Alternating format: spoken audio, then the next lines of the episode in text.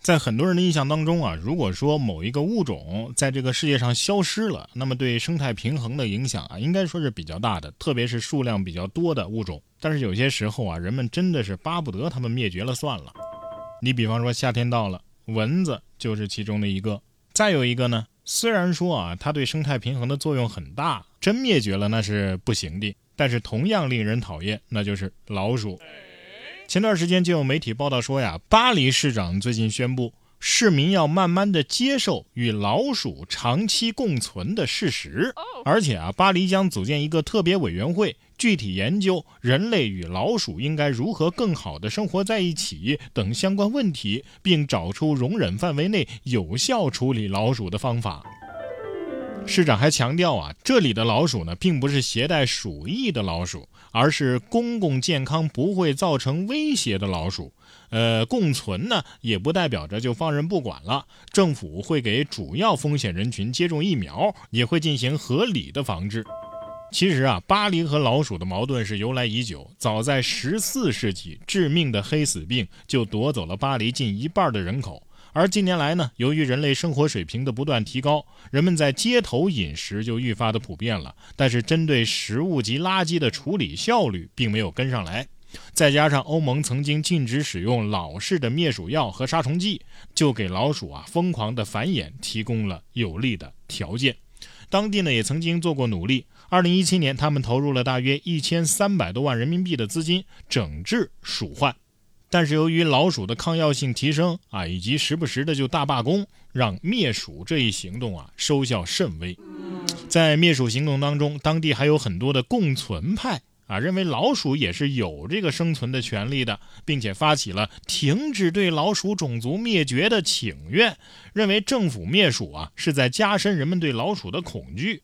直到现在，巴黎的老鼠数量啊，已经稳定在六百万只左右。大街上可以说是随处可见，在橱窗内的食物上发现老鼠也是司空见惯的。说到这儿，想给大家科普一个热知识，就是《料理鼠王》啊，那个故事背景其实就是在巴黎，所以说人家皮克斯动画是有前瞻性的，是吧？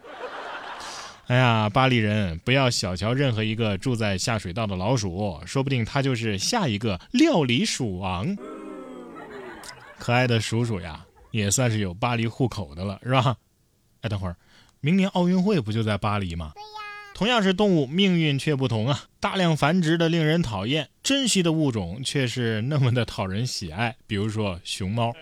六月十一号，重庆大熊猫于可和于爱啊排队洗澡，忙坏了三个奶爸。两个半人负责摁着啊，剩下半个人呢负责洗。有网友说呀，怎么旁边那个还在悠闲的啃着竹子呢？啊，不过来看看热闹吗？所以啊，给什么猫洗澡都是一个大工程。当然了，熊猫确实不是猫啊。不过奶爸得说了，现在这熊猫啊越来越叛逆了。想当年。哎，那个啃竹子的是不是已经洗完了？所以可以吃瓜看戏。熊猫我们普通人啊是摸不着了，但是养几只小鸭子也不错呀。六月十三号，湖南的邵阳女儿啊想吃毛蛋啊，爸爸呢就赶集买回了三十三个，结果到家发现这些毛蛋啊已经都孵出小鸭子了。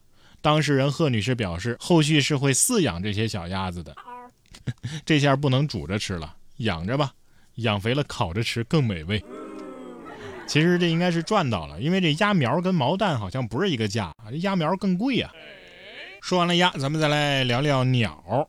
六月九号，重庆一女子啊发视频说自己近半个月以来啊都被一只鸟是精准攻击，不管自己换什么衣服都能被认出来。当事人程女士称啊，自己每天出门遛狗都会被一只鸟精准的攻击，自己和狗从来没惹过它呀。